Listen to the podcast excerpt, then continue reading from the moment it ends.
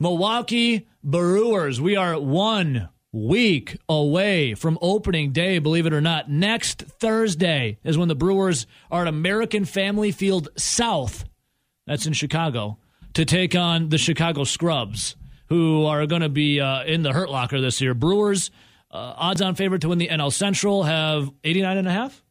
89 and a half. 89 and a half over under win total. And it was announced that Corbin Burnes will be taking the bump against the Scrubs next Thursday as he is ready to get his filthy stuff back at it and hopefully repeat for the NL Cy Young. So, Rowdy, Brewers opening day pitchers is something that. Uh, God, it's not as big as a joke as first base. That's been a revolving door, but opening day starting pitchers for the Brewers definitely a revolving door. Now, Yovani Gallardo had a long stretch uh, from 2010 all the way to 2014. When that when it goes to let's just we want to go one by one. The last year of Yovani Gallardo in 2014 until uh, it all started spinning out of control. Uh, Yovani Gallardo near the end.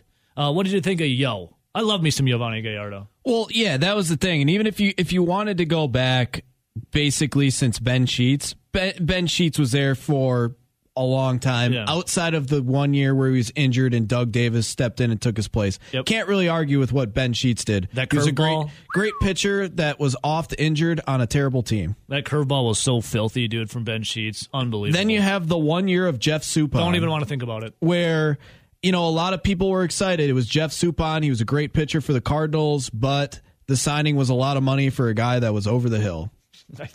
Never ever sign a Cardinals starting pitcher after the Cardinals say we're done with them. It's kind of like when Bill Belichick says we're going to get rid of you one year early, then hold on to you yeah, one year yeah. one year late.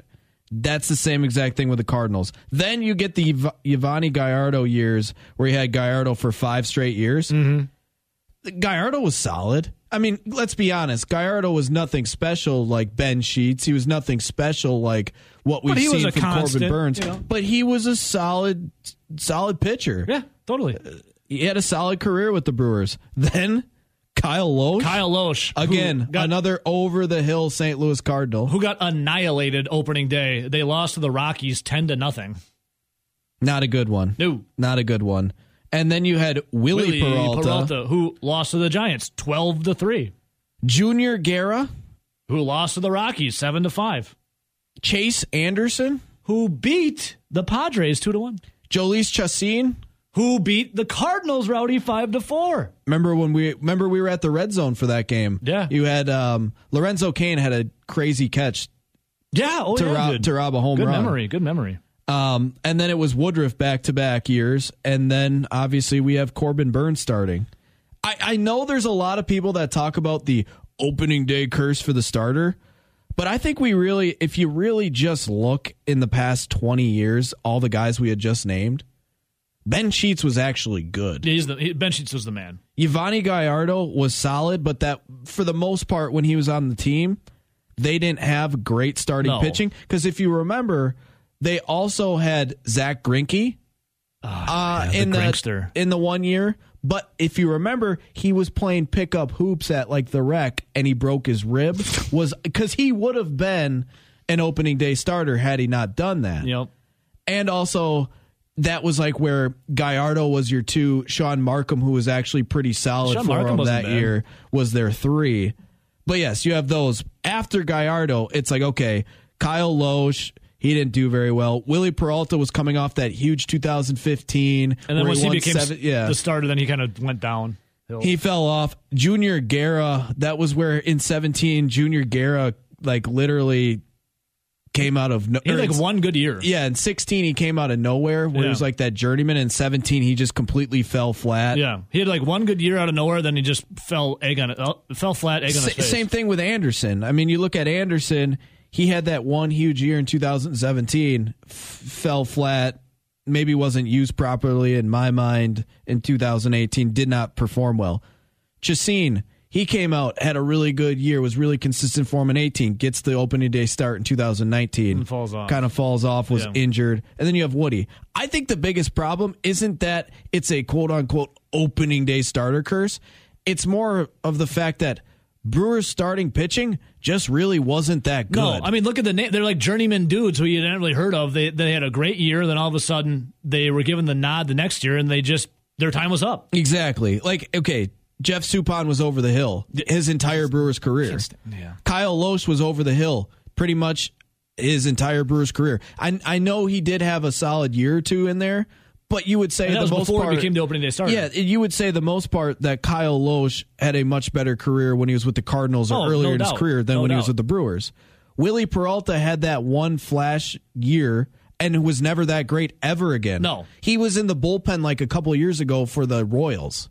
and and he was abysmal. I mean, They're you- all flash. They're all like Junior one flash. Junior Guerra flashed for one year, and then they're like, okay, he's our opening day starter because we don't have that great of a rotation. Yeah, wasn't that great. Chase Anderson being a Diamondback was never that great. he was never that great either. Had one year with the Brewers, was never great after that. yeah, they'd have one flash of a year, and then all right, you're the opening day starter, and then poof. Jhoulys Chacin, he was like a decent pitcher in San Diego and Colorado on bad teams. Yep. Then goes to an actual good team where they had lots of production in 2018. Obviously, that being Christian Yelich's MVP year, where they also had the Mu- Moustakas trade. You had Lorenzo Cain balling out in that year. Mm-hmm. So the offense was really good. Chacin was just solid. He, I don't think he really. He maybe had his best career year, but it's not like he was a superstar. No, you, yeah, you never could confuse him for like, yeah, then I think you just look at it though, until you hit Woodruff and not counting sheets, it's more or less the fact that the rotation was never that great. correct. There's always like one guy who was solid, and everything that you're just like cross your fingers when he walks out on the mound. Yeah, and like and like I said, the one year where they had Gallardo, Marcum, and Greinke, a year that was probably arguably one of their better rotations that they've had in the past twenty years outside of last year. Greinke was hurt. That's why he didn't start. Yeah, I, I think this is a bigger a bigger thing of man, Brewers pitching over the last two decades just really hasn't been that good. We're spoiled now because they have phenomenal starting pitching and phenomenal bullpens. So, Rowdy, you were on, you were hot on the trail of Corbin Burnes and Brandon Woodruff uh, coming up the ranks, and it's something that you got a keen eye, I tell you, for some pitching. You're the one on Wade Miley. You were the one on Jhoulys Chacin when you were struggling a little bit, and then uh, had that really good year. And you were all over Brandon Woodruff and Corbin Burnes, talking about you know, you know, high ceilings, uh, not too low of a floor, obviously. But uh, tell when you were talking to me in the office yesterday. Tell the folks what you were saying to me in the Well, office. yeah. I, so I first started, you know, appearing on these airwaves in what summer of 2017.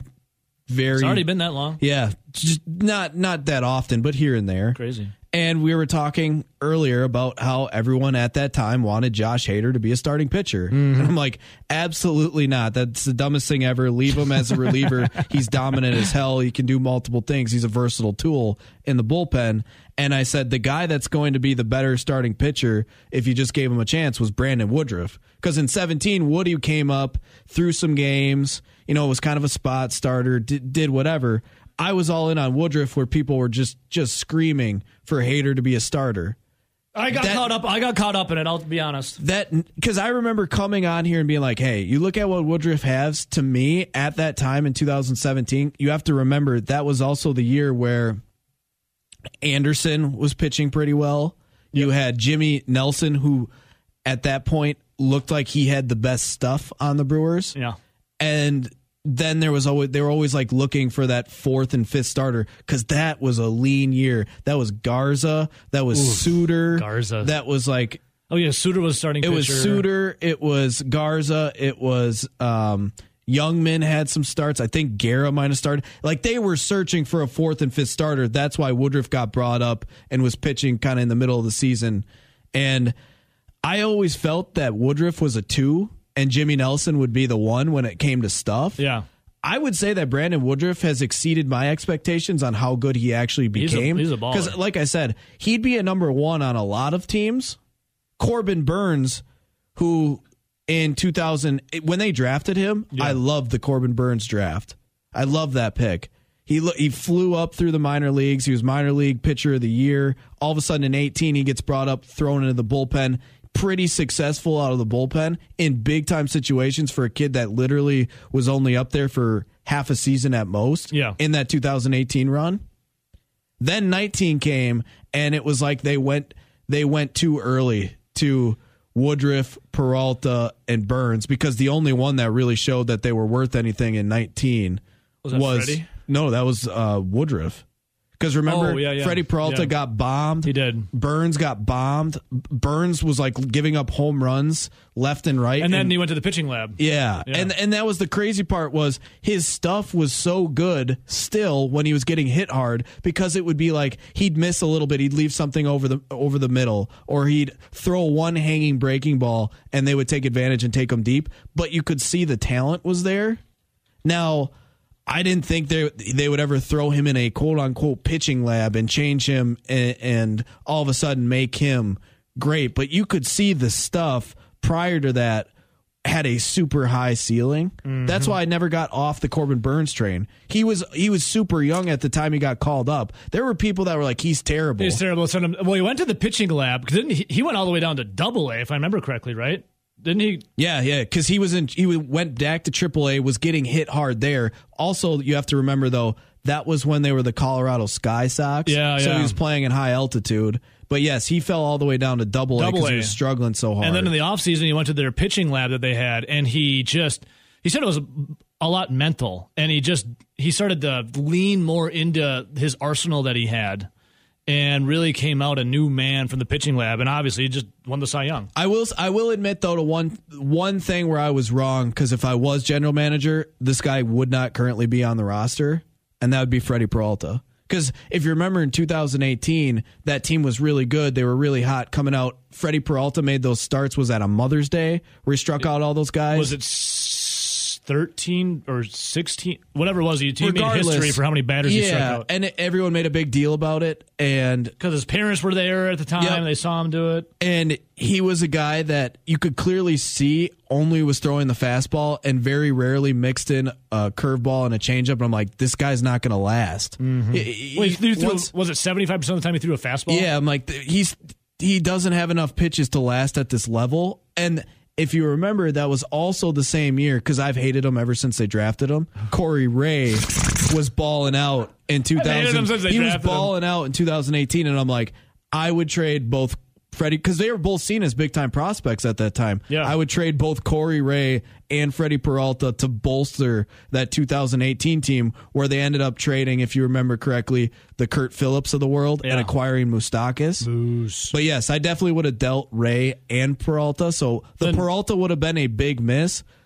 I think Corey Ray would have been a big hit getting rid of him because now he's kind of wasting old away is he, as an 26? he's like my age, I think. 26, 26, 27, and he's still in minor league baseball. Had that one huge year where he was healthy. Hasn't done diddly squat other than that. Uh, Peralta struck out 13 batters in five and two thirds innings, Rowdy. That's what the uh, history he said in his big league debut. So Freddie Peralta, though, now is taking a team friendly deal right before COVID. Remember that? But also, and now he's with- crushing it. Yeah, with Freddie Peralta, you have to remember he, he was throwing that fastball 75% of the time, occasionally throwing a curveball over for a strike.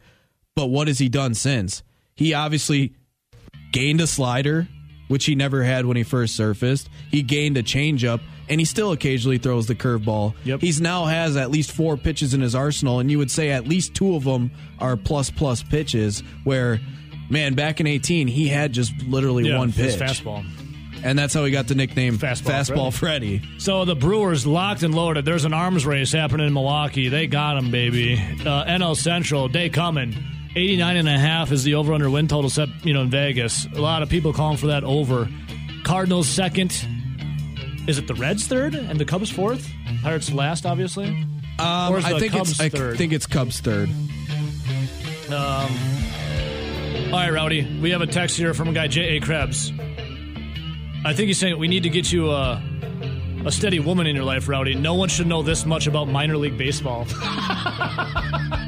It happens. hey, that is his mistress, man. Minor league baseball. Rowdy, when And it comes she's cruel. and she is a cruel mistress. When it comes to baseball, my guy Rowdy's like Rain Man, dude.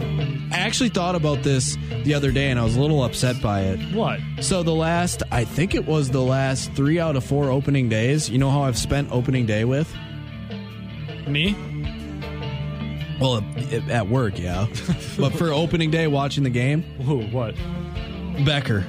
Not Oh, going to do. Jermichael? Not breaking up a streak here. Yeah, Becker has now moved. Uh, he's absconded away. He, now he's Becker Bird. He's with Marty Bird in the Ozarks. I don't know what he's been doing. By the way, he's back on the baseball train. Remember when he said he wasn't going to watch baseball after this, you know, the the lockout? he's back in full He, force. no, he's back because I've been getting like five emails about fantasy baseball. Rowdy, how about this? We got our guy Nuclear Winners on Twitch. Says Rowdy needs to slide into the tailgaters and leave with a, a young lass. What do you think of that? Does she like baseball? What can she tell me about their prospect list? Can she rattle off the Brewers' top prospects without looking? That's the one for Rowdy. Way down here, you need a reason. A little sweet baby James. Running your state James. Taylor's Mexico. As our guy Rob Reischel, back from Cabo, baby. Oh, Mexico. Robbie, what's up, dude? How we doing, boys? Oh, I'm, I'm happy, man. I missed you, Robbie. Nelly, how about I you? missed Did you you miss.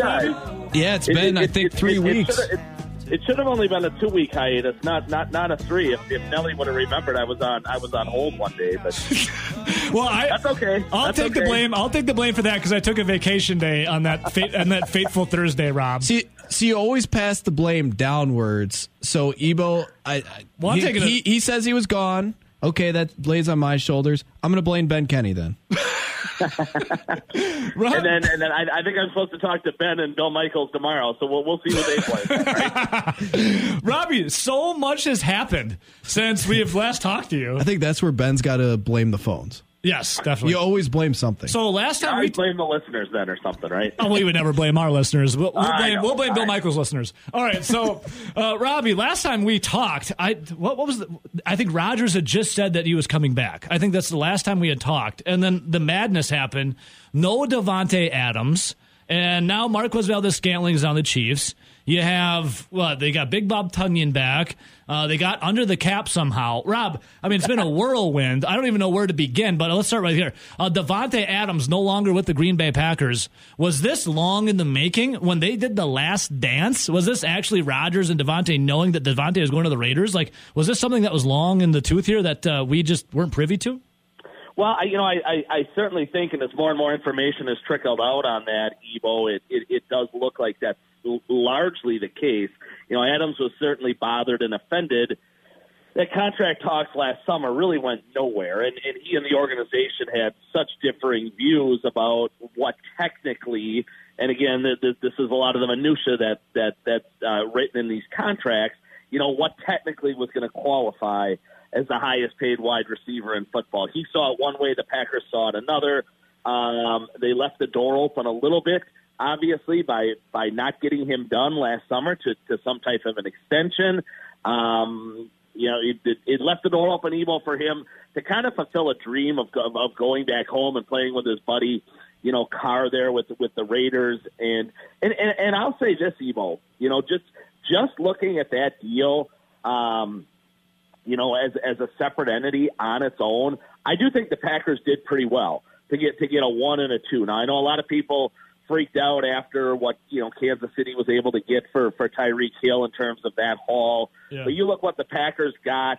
Uh, you know, for Adams, Evil versus what you know Dallas got for you know for for Cooper, for example, or some of these wide receiver deals that have been done here in the in the last couple of years. They got a lot of draft capital to play with, Evo. Um, it, it clearly sets them back dramatically for this season for 2022 because you don't replace a guy like that on the fly, and That's and I think and I think expect you know by, to to maintain the same success level that you've had the last the last few seasons. But it does to me, Evo, open the door for them to completely overhaul that position um, and and really set Aaron Rodgers up with a couple of young potential studs here over the next two years. I think they I think they take a hit Evo here in 2022 in terms of the win loss record after the Adams trade. But again, you know, Adams is on the brink of 30 Evo. Um, you know, they, they clearly milked the finest years of his career sure. out of him, and somebody else is going to pay him that astronomical third contract, and now it's just up to Gutekunst and the Packers to find that replacement or two replacements, probably Evo, in the draft here. Uh, you know, four weeks from tonight. Well, Rob, you know what I love that we have you in your prime years, so we're milking it out of you at the Packers coverage, man. Forbes.com, uh, Conley Media. If I'm on Twitter at Rob Reischel. So, Robbie, for the people, and you're no stranger to the strong, bold take on Aaron Rodgers. There's a lot of people out there wanting to blame Aaron Rodgers for you know the new contract that he got, and that's why the Packers aren't getting wide receivers and the, the Davante's gone. Is there any truth to that of Rodgers taking his bigger contract and he's the blame for all of this? Well, there was certainly money to bring Adams back. Uh, at the end of the day, they they got under the cap, Evo. You know, with, with the Adams contract when they franchised him, the problem was he wasn't going to play for the franchise tag. Yeah. Um, you know, moving forward, and then they had to make a business decision. Um, I do think it's interesting, Evo. If you if you guys both remember, late in the season, Aaron Rodgers made some type of comment at a press conference where he or a Zoom call then, and where he said, you know, uh, Green Bay is not a destination spot. People are coming here to play with me. Well, since the season ended, Evo, Davante Adams has gone elsewhere. Marquez Valdes Scantling has gone elsewhere. And it's not a big loss by any stretch of the imagination, but Equanimeous St. Brown has also gone elsewhere. So, um, and, and they've brought in absolutely nobody uh, to play uh, wide receiver to play catch with Aaron Rodgers. Now, now clearly, Evo, they won't go into the season with with Allen Lazard, Randall Cobb, and Amari Rodgers being their top three. They will they will in all likelihood make a trade here for a veteran or sign a veteran off the street and draft two or three here in a few weeks and, and completely overhaul that that position on the fly. But the problem is, Evo, and, and you guys have seen this now for 15 years with Rodgers as the starting quarterback. Uh, you know, and, and he stresses this more than anybody: the need for chemistry to play with Aaron Rodgers, right? There has to be this chemistry and trust for Aaron, you know, to, to ever even consider throwing you the football. The great Aaron Rodgers, Evo, if if he if, if he's if he's going to give you, uh, you know, the the the, the all time uh, pleasure of, of receiving a pass from him, there better be this trust and chemistry established. Well, Evo, that that you know that that's not going to happen in a mini camp. That's probably not going to happen in training camp. So, you know, let, let let's just say they enter the season, Evo, with right, let, let, let's hypothetically say they, they trade for a Metcalf. Um, Lazard is the two, and they've got two rookies in Cobb or whatever is, is their top five. I mean, Evo, there, there's not going to be a lot of chemistry and trust with, with anybody really in, inside that group. This is going to be a work in progress. Now, my guess is, is they'll look a lot better in December and January than, than they would in, in September. And, and in some ways, Evo, you know, moving on from, from Davante Adams, I don't think it's the worst thing in the world because you guys saw it the last two years when they were eliminated in the playoffs. The quarterback only had eyes for number 17, right? Yeah. I mean, the, the ball has to get shared and the ball has to get spread around the field. And and and the quarterback was not going to do that with with Davante Adams probably on the roster. Um, you guys have seen the last few years when Davante has been hurt, and and he has been hurt. Um, they they have multiple games. Evo, I I, I think the scoring average is in excess of thirty points when Davante Adams uh, was, was was off the field. Now, you know, they've still got other holes here they're going to have to fill. Like I said, they, they, they've got to they've got to find a speed guy now for MVS.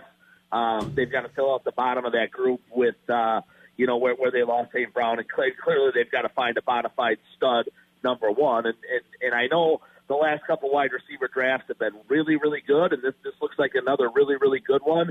But but for every Ja'Marr Chase out there, guys, for you know, for every Justin Jefferson is is a is a Henry Ruggs, right? there's a right there's a there's a Kadarius Toney, uh, guy, guys like that. So Yeah. when, when you go through and break it down, I'm sure they've got their guys circled, their guys they want, but there is Well- there's there's nothing close to a guarantee, Evo, that they can that they can uh, you know replace Davante Adams here by the you know by the by the start of the season. Robbie, this for- is going to be this is going to be a two year work For every wide receiver that flames out, there's also this the Packers' track record of not drafting receivers in the first round. The last time they did it was Javon Walker. Uh, do you think the Packers finally change their tune a little bit and get a speedster? Because LaFleur was at the podium, what, two days ago for the NFL owners meeting saying, we need speed. Is, is the Packers finally going to buck the trend here and get a receiver with that first round pick? They, they have to. I mean, they, they might have to do it at both of those first round picks, Evo, 22 and 28. Um, and again, they've got four of the first 59. I, I, I think, what is it, 22, 28, 53, and 59. If, if if, if memory serves me, you know, and so so uh, not just are those picks unbelievably valuable, Evo, if you if you stay put and can and and, and use them, but but Gutekunst does have a lot of moves here on this chessboard where he could where he could take 28 and 53, let's say, and and work himself into the top 12 or 15 of the draft. He can he can take 22, 59, and maybe that third round pick and work his way into the top 10 if if, if there's a guy he likes enough. So I mean, Green Bay is going to be the major team to focus on. They're going to be the major player, Evo, inside this draft. I mean, everybody understands that they need a couple of wideouts immediately. Um, and they've got the draft capital to do it, Evo. I mean, Gutekunst can work his way all over the board and go and find and go and land, you know, whatever he wants uh, when this is all said and done. Let's just say he wants Garrett Wilson,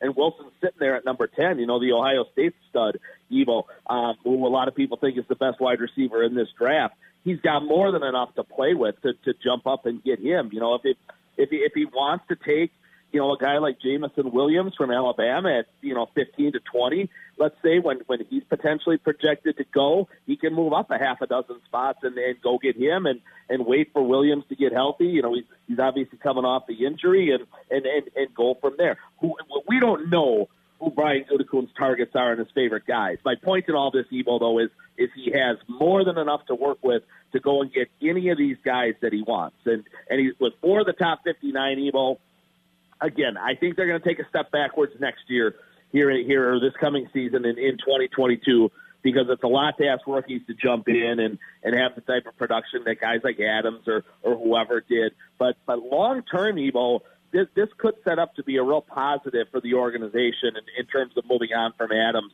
uh, when they did. Robbie, so we, I think a lot of people are starting to realize that Brian Gutekunst actually a pretty good GM when you look at his track record not only with the draft, but especially in free agency. Do you think he's uh, getting enough credit, though, for his psychology work, as in working with Aaron Rodgers? I know some people think he potentially drafted Jordan Love to motivate Aaron Rodgers, and now he's getting rid of Davante Adams so that Aaron Rodgers has to spread the football around. Oh, that's a good question. well, that's a great question. I mean, um, and, and as far as I know, he doesn't have a background in in psychology from his years at La Crosse. Well, Rowdy went to La Crosse. To maybe we get some transcripts. I'm not going to lie, yeah, we, Robbie. We, we, I did might take have to look into what classes he took over there. Right? I did take one, but it was an extremely large lecture hall, and it was very easy to get distracted doing other things.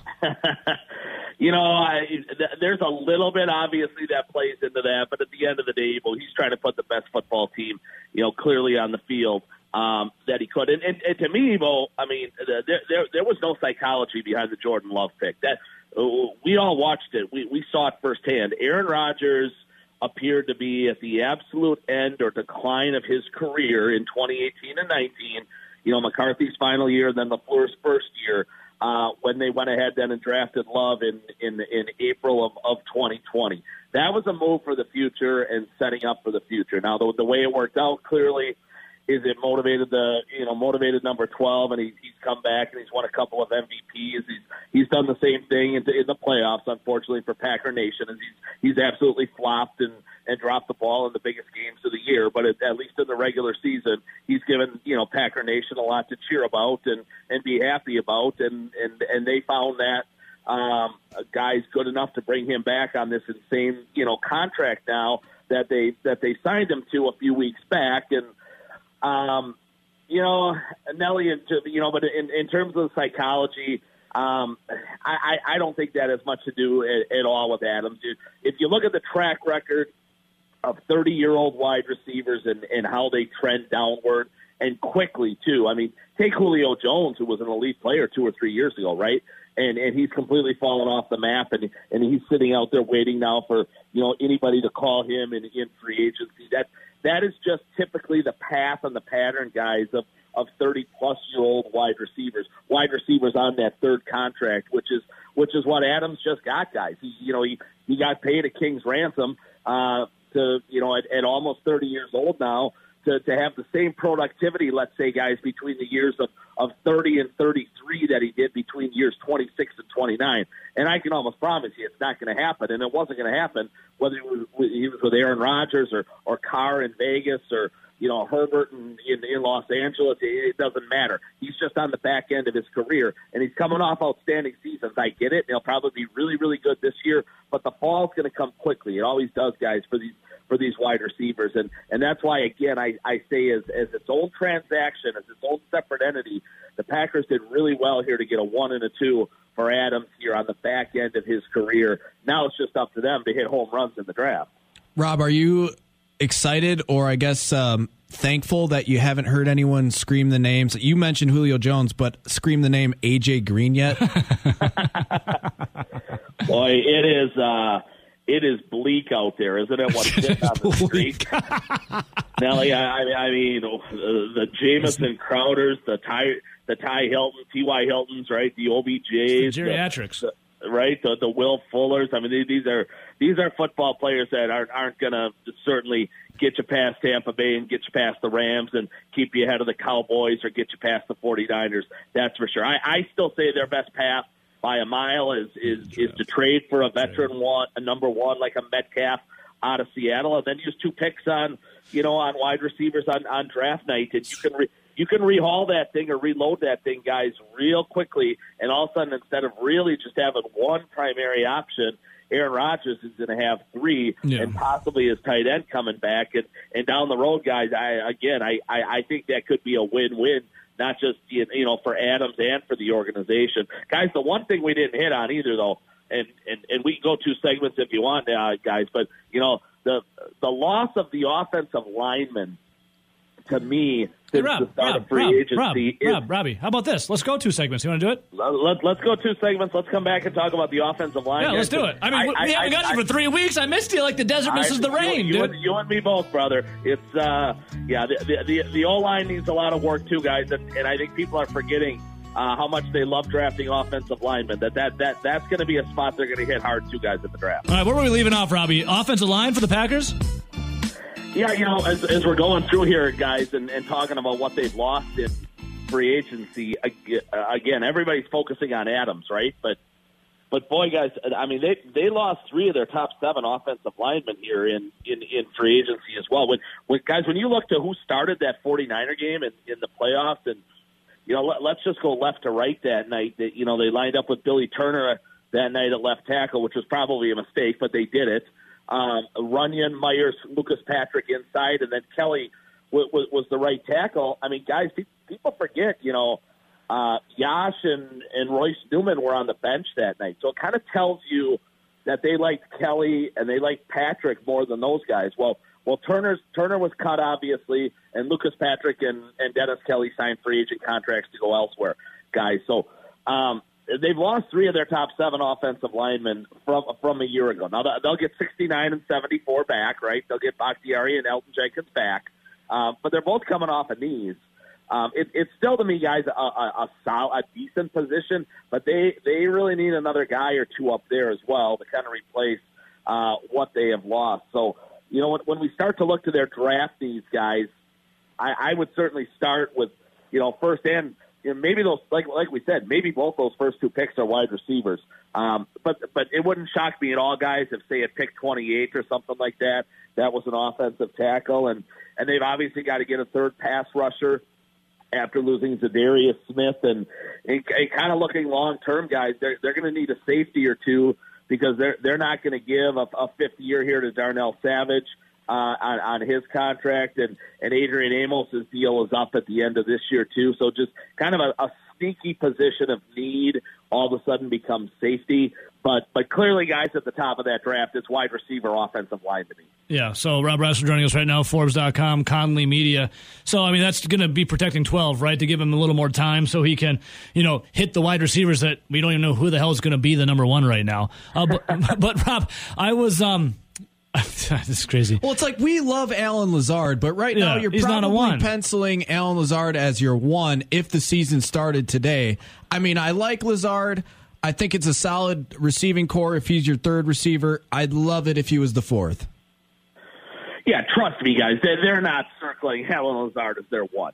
They they get it. They know they've got to get two ahead of him to compete with. I mean, look at the Rams guys now after signing Allen Robinson, right? Yeah. With the Bears, where where where they're going to line up here with with with, with Cooper Kupp and, and Robinson. I, I still think they'll end up bringing back OBJ. They were deep there with some young guys that they like, you know, quite a bit.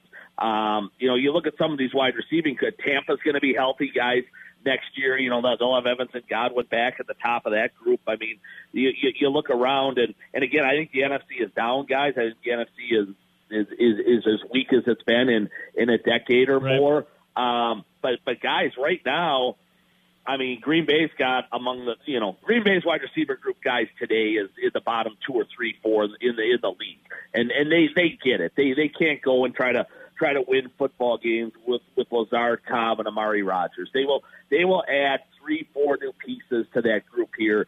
Um, you know, Lafleur said it this week. Gutekunst just said it. They, they they don't play for six months. There's there's a lot of time for them to you know, figure this out and, and trade for a veteran. The problem, guys, you know, if you are Brian Gutekunst right now trying to make trades, trying to play, you know, trying to play this poker game, is everybody you call understands fully um, that you are desperate. You are absolutely desperate for wide receiver. So they are gonna they're gonna try to absolutely you know kick your tail in in any type of trade possible. Um, let, let's let's just say he's calling up his old pal uh, John Schneider in Seattle for a DK Metcalf type of a player, guys. Uh, you know, Schneider gets it that he he's got Gutekunst right now between a rock and a hard place, and and every other GM understands that as well. Green Bay is not working guys from a position of strength right now when when they are trying to add a wide receiver, just because their unit today is is so unbelievably weak. And and again, they they will add two two or three new players in the draft. I still think they'll trade for a veteran because, like we talked about, Sure. the guys the guys on the street are remarkably unattractive, and and it does them absolutely no good to bring them in. But um, you know, it's it, it's a monumental task, guys, right now that Gutekunst faces to try to get Aaron Rodgers three or four new guys to play catch with by September. Robbie, one last question from Rowdy before we do a little Badger basketball. Rowdy, Yeah, just real quick. It sounds like if you are in such a weak position, maybe you don't even think about trading for a wide receiver till after the draft, and maybe you added one or two, and then you trade for a, a Metcalf just because then they can't hold your. Uh, I guess they can't uh, hold more of the hand. Well, it, it, it's part of that in theory makes sense, Rowdy, but but everybody likes the draft picks on draft night, and that that's why I, I expect you know the Wednesday, the Thursday of the particular draft week and weekend is when some of these deals are are, are going to get done, where Green Bay will trade you know for a veteran. Seattle's going to want to meet. Let's just say it's Seattle is the team they've targeted again, right, with DK Metcalf. Seattle's going to want some immediate help. They, they don't want the help in 2023. They're going to want the help in 2022. They're going to want that 28th pick from Green Bay, or they're going to want a second and a fourth, whatever whatever that deal turns out to be. They don't want to wait a year from now, Rowdy, you know, to add these players. They've got guys circled in the draft that they want. And and that that that typically then is when you see a lot of these deals go down, and and that's what I would expect, uh, you know, that, that to happen. Um, it, it probably isn't going to happen, guys, in the next week or two. It's probably going to happen as we creep a lot closer to the draft. But I, I do expect Green Bay to add a veteran. Uh, you know, uh, again, is it a one? Is it a two? It, it, it's certainly going to be somebody in the in that range that can come in and help immediately. And and then Gutekunst has to guys. I mean, again, the, the pressure is going to be big time. Yep, He- no doubt. He, he, he, he's got to find a, a you know a CeeDee Lamb like Dallas did in 2020. He's got to find a Ja'Marr Chase like you know the Bengals did last year. He's got to find a Justin Jefferson like like uh, the Vikings did in 2020. And they're going to be there, guys. I mean, that's that that that's the state and that's the nature these days of of the wide receiver position. Um, is is he's going to have a chance to find that next great wide receiver to play in Green Bay. But again, like we talked about earlier, uh, you know, for, for every Justin Jefferson, there's a Jalen Reagor, right? I mean, for for every Sure. Ja'Marr Chase, there's a Henry Ruggs, and and that that's why this is going to be such fascinating viewing to see how Gutekunst puts it back together again, and if he can hit a home run or two along the way. back from Mexico, our guy Roberto. Vacation did you good, Robbie. Before I let you go, my friend, uh, some more transfers happening in Wisconsin basketball. I know you're a diehard fan. Uh, let me ask you this: Rowdy and I are ready to suit up if needed, but today at two o'clock, Johnny Davis is appearing on NBA Today for his announcement. Do you think he's going to announce he's staying? I don't think you go on one of today? those- I don't think you go on one of those shows, Emo, and say you're staying. but, but believe me, every every every ounce of me bleeds Badger red, and and, and there's nothing I'd like more because that's that's a remarkable basketball team next year if he comes back. Even if, even if it's you know as thin as it looks right now with with, with, with Davis and Chucky and. And, and Wahl, that's a remarkable starting point. But uh, this, this, this is going to be it. And, and when we're talking about all this pressure, right, on, on Brian Gutekunst to put his roster back together by the time we get to September and, and they play meaningful football games.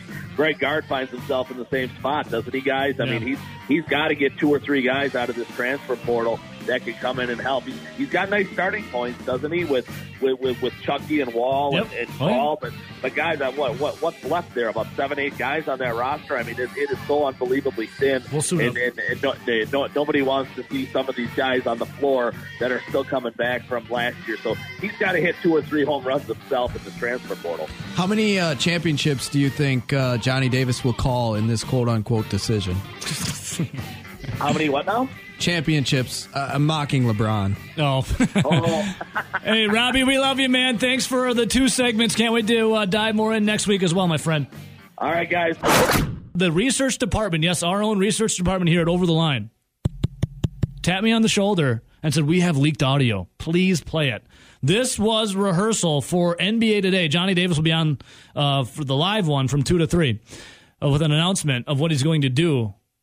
Wisconsin or NBA. Here is uh, leaked audio. Take a listen. You know this deal that I'm about to sign, barring me from my home.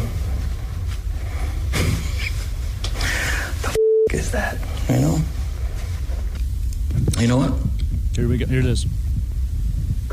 I'm not leaving. Not doing it. I'm not leaving. I'm not leaving. Baby's coming back.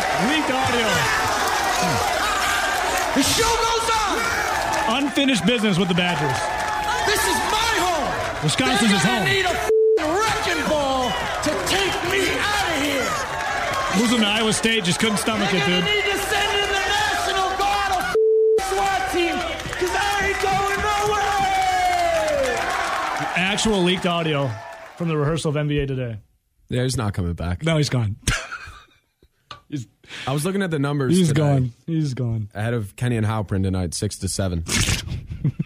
We're going to talk about this and Ben Carlson and No way. Wisconsin You guys are going to talk about Wisconsin? The tenth pick in the NBA draft, which is where he's projected to go, that area, three point six million his first year, and then around three point eight million his second year, and then four million his third year.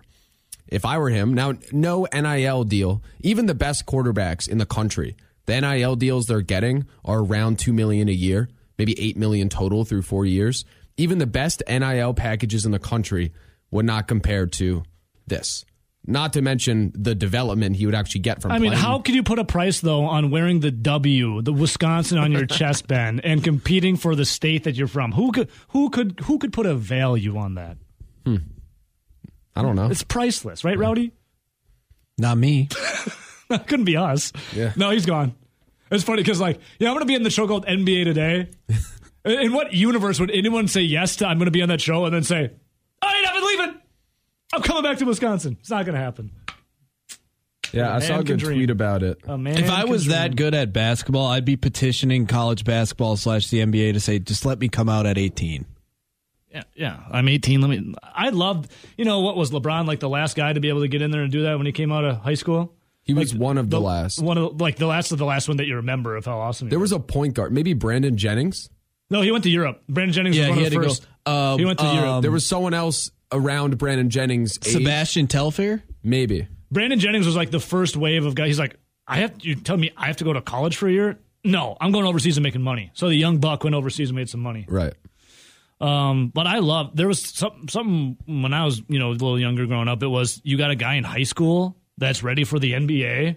I got to watch this. It's must see TV. And I then mean- like LeBron would go dominate. Sebastian Telfair did come out 2004 draft. I It was that's a, Telfair? so that's a year after LeBron. Yeah. Uh, let's hear our guy Carl on Twitch says uh, Amir Johnson was the last high school player drafted in the NBA in 2005. So this probably hindered my athletic development a lot, but everyone I played against in high school was NBA ready, or damn close to it. It was that like, by the way. I mean, I didn't see the court. It was ridiculous. Would you just watch them and be like, damn, these guys are good? I mean, I, I would get dunked on in practice so often that I was so immune to it. Like, can you just pass me the ball once? But then the cool thing was, I probably the best NBA player of all the ones we played, DeAndre Hunter, was on my team. So then he would do insane stuff and we would win, and then I would feel like I contributed. So Rowdy, Rowdy brought this up about being on NBA Today to make your announcement. You're like, is anyone else? What'd you say? Is anyone else Yeah, like, like kind by of this? rubs me the wrong way. Not it's kind of like next year. It's Yeah. kind of like the LeBron decision. Now, I'm sure he's not going to go out there and say, "Yeah, I'm going to insert city here, and we're going to win not one, not two, and do that whole clown show." And then the rest But of his team has come out and dance. It's like, why couldn't you just be like Keegan Murray and just be like, "Yeah, I'm going to the draft." You got to go to the show, and it's all this. Eh. I'm not bothered by it. It rubs you the wrong way. I'm not bothered by it. I'm just not gonna. I'll see the clip that really eventually. care. There's no way. It'd be like Clockwork Orange. I, there's no way I'd be watching that. You'd have to hold me down and open my eyes. I'll watch the the inevitable clip that surfaces on Twitter when he says it. I'm not gonna tune into the show and watch Nor NBA will I. Yeah, like I don't. What do I care? To watch some guy sit there on a podium and a mic in front of his face.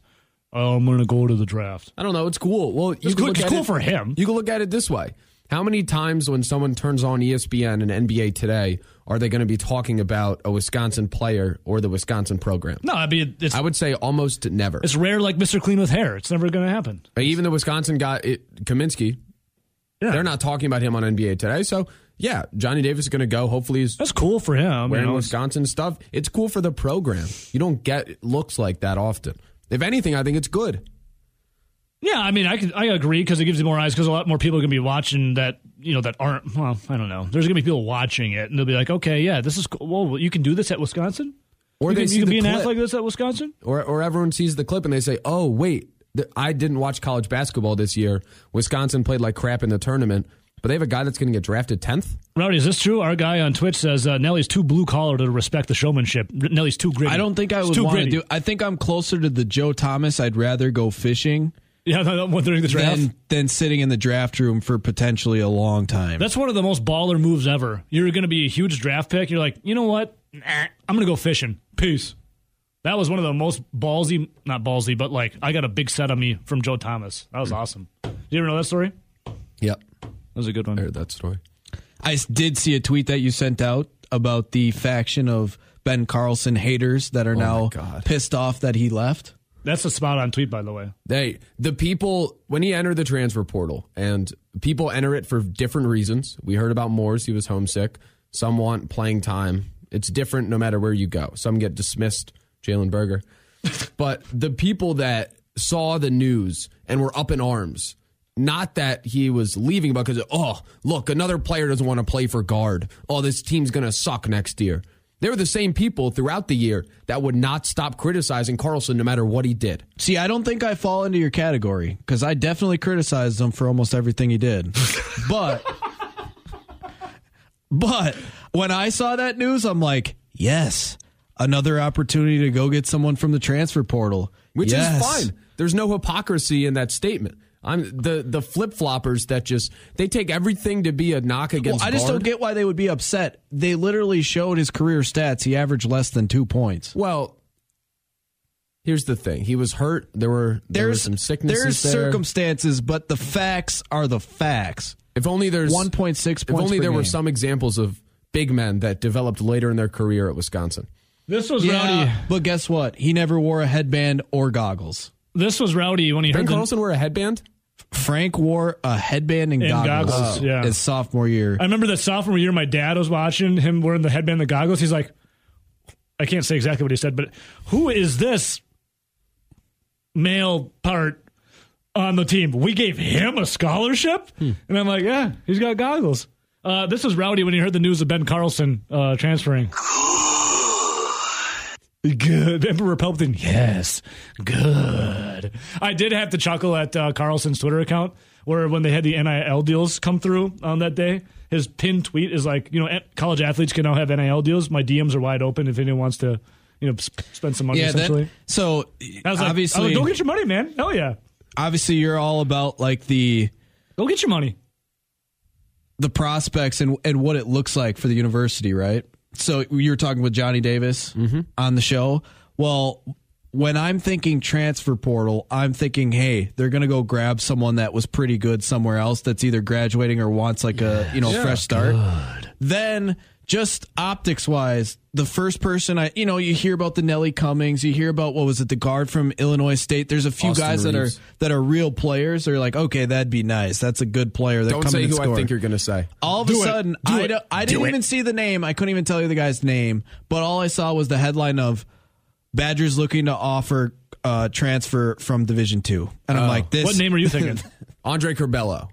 Oh, from Illinois. I Absolutely him. Yeah, not. no, He no. plays too out of control No. for Wisconsin's No. type system. No. Oh, But but Underwood benched him in the second half Yeah, of the tournament. no to him. But, No to him. But can No, you I'm not say you. the headline of saying they're offering a Division two player? Now I get it. He averaged over twenty points. He was an All American. He's probably a Division one player. But just seeing the headline, you're like, ah, Division two. I was hoping Hey, it for could like be a diamond in the rough. like the eighth guy on the bench at Carolina or Duke. This is the same thing we went through, I think, during football a season. diamond in the rough, Rowdy. when so many kids transferred out with Lyles and you had the fullback and you have the running backs, they all transferred out of the program. Everyone said, oh, the program's falling apart. Look, no one wants to play. When in reality, what college athletics is today is kids are going to transfer a lot. Oh, yeah. What did Paul Chryst do? There's like a thousand went- kids in the transfer portal. He- a thousand. Yeah, that's what I said. He went and rebuilt the entire secondary. 1,000. It's insane. It's crazy. and it's probably only going to rise. Yeah. But Paul Oh, yeah. Chryst went and rebuilt the entire secondary. Now Greg Gard has to get like he has to find scoring, he has to find shooting, And he will. he has to find starters, and he will. So this whole sky is falling because people transfer Well, it's out. it's the it's Get the outta news cycle, you know. Um, I, I'm actually kind of thankful because like a lot of the guys where you didn't have the Frank Kaminsky's of the world, where you had more of like the ooh, what was that? The 2015 class where you had like Charlie Thomas and you had like um, Iverson. A lot of those guys that transferred out, they went to like Division Double A schools or tiny schools, and it was like that's probably where they were if they didn't come to Wisconsin. Yeah. Go get a real a real Division One Power Five conference player. I wouldn't mind Nelly Cummings. The question is, is he Cummings or is he Goings? You know, is he gonna? line, line I one. was going to say something. You've been waiting two days to say that. That just hit me like two minutes ago. Actually, line one. Who's this? What up, fellas? Mitch and Oh, Madison. Mitch and Madison. What's up, dude?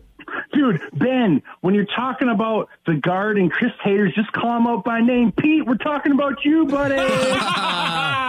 Peter. But uh, That's funny, oh, a couple, dude, couple things. All right, uh, Ben, you're talking about uh, you went, to, you played on the high, same high school team as eight. Uh, uh, who did you say it was? DeAndre Hunter on the Hawks. Oh, Hun- Hun- yeah, DeAndre Hunter. Uh, so you were sitting on the bench watching them. So that's kind of like what you do now on the radio. You got to sit and you got to watch the greats Ebo and Nelson be on on the radio, huh? So Ben, Ben, are you like this? Are you like Carter Higginbottom? No, I was more. On the end of the bench watching DeAndre, like the I was big- more Isaac Lindsey. I Oh, would okay. get in sometimes in the Hey, first half, shout out the middle and then all the fans wore long sleeves. why And you wore long sleeves. court. And you wore long sleeves. Yeah, you definitely had the shirt on too. Yeah. for sure. Oh, hundred percent. Yeah, that makes sense. Dave. Uh, Rowdy, Clockwork Orange reference. That's very impressive. Rowdy, do you want to be? Do you want to be in the circle of trust and be honest about this? Yeah, I'll be honest. I've I've seen like little clips of it. I've never seen the whole movie. I reference it Oh, a lot too, so I think it weird off on Rowdy. That's all right. You know, fake it till you make it, right? That was hey, good. remember remember gets it, though. 2020 where we did that entire bracket gets with all the movies that I had to watch? Yes. I actually have knocked out quite a few of those since 2020, but Clockwork Orange is not one of them. Good movie, Well, Rowdy.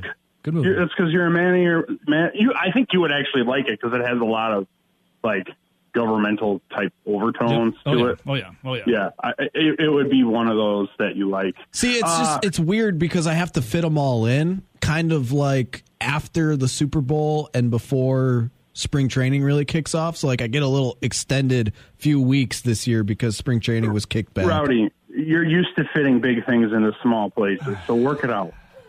Yeah, he's really good at. Well, he was wondering if Nelly Cummings well- was going or coming. Yeah.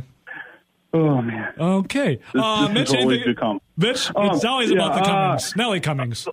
There was one other thing, but I forget. Other than this, Rowdy, I got that uh, fantasy baseball draft this weekend, so I'll be sending you some messages to get some some of your tips. Because no, you helped me last year, man. Yeah, you won it. Well, Rowdy's team was like the worst. So how's that work? Yeah. All right, Mitch, we love you, buddy. Yes, all right. Line two. Good morning. Who's this? Hey boys, how's it going? Kyle. What's up, dude?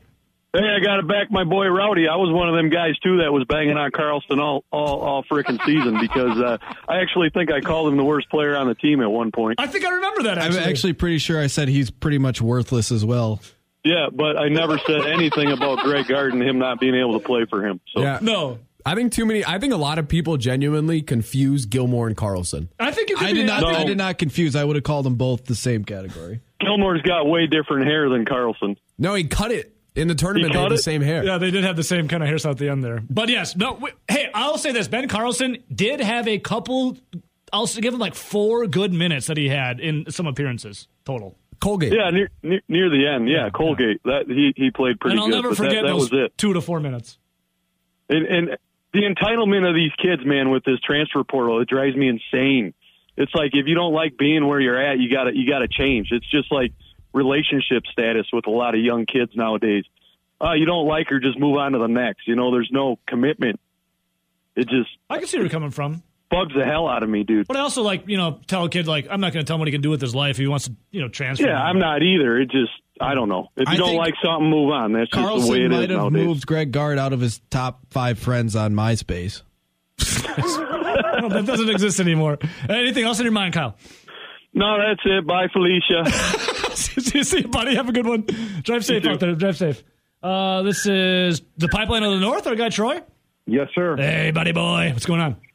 You're just kind of uh, talking about a, a touchy subject with Mr. Carlson. I had to chime in. Please chime away. You know, the, the previous caller was just talking about, you know, the, the guys don't like it, so they move on, which is true, and that's why I'm not a big fan of the the portal. But you know, I think Ben Carlson, if he would have learned his role on this team, the Journal Sentinel yesterday had him being a, a potential starter next year. You know, and if if he would have learned his role, you rebound, you play inside like Tyler Wahl, and not shoot the threes. Um, I think you got a spot in this team, and I- and I think he struggled with that. And and you know, it's unfortunate because they spent a lot of time and uh, working. Well, he's a big time recruit. You know, he had a lot Yeah. of he had a lot of offers out there too before he Lot- picked Wisconsin. A lot of people didn't realize that he did have a lot of a lot of uh, options out there, and he was like almost, I think, like 105th At Purdue, Stanford, Iowa, Minnesota, right. Ohio State, Xavier. he came out like 105 or 107 uh, top in the country when he came in. He was way ahead of Johnny Davis, and you know it didn't pan out that way. But uh, it's too bad because they put time into him, and and you know Yeah, the transfer portals definitely have changed the entire landscape of college basketball. I'm never going to fault the kid for wanting to, you know, choose his own destiny and not be tied somewhere. But I do agree at some points where you see someone like you had a lot of hope and you recruited him hard, and then he kind of just leaves. It it, it it hurts a little bit. I get it. right, right. This And, you happens know, you- more in football, but I mean, the coaches when they're on the recruiting trail, all they do is give false promises. Where they say, Right. "Oh yeah, you're going to come in, you, you'll maybe start in your second Well, everyone's year." blowing smoke. Then you get in, and then they they treat you like nothing, and and it's a different thing that they promise you on the recruiting trail. I just not wish- to Right. mention you I have wish them the coaches. Coaches get up and leave in the middle of the season for another job. So why can't the kids? Well, I, I'm a big believer in this, Troy. Not telling other people how to live their lives. So if he wants to do it, then he can go do But what it. is, but on the other hand, what does a commitment mean? You know, that's the big thing. What you know, uh, the other day I was I was uh, I saw something on TV where somebody was committing to Whitewater to do whatever. I was like, Yeah, the D, the D, those commitments always crack me up. what what is a commitment though today? You know, and Uh, you commitment: know, the state of uh, the state or quality of being dedicated to a cause, activity, etc. Says Webster's dictionary. you know, and and we're here we are talking about a guy who averaged 1.9 points a game. Can you imagine if it was somebody who was like Chucky you know- Hepburn throws his name in. yeah, you know, any any updates on Lorne Bowman? No, uh, he's no. yeah, nothing, nothing. God, talk about an unknown story. And he was really good. He's really good when he's there too. So you hope he's everything's okay mentally and, Yeah. and family wise.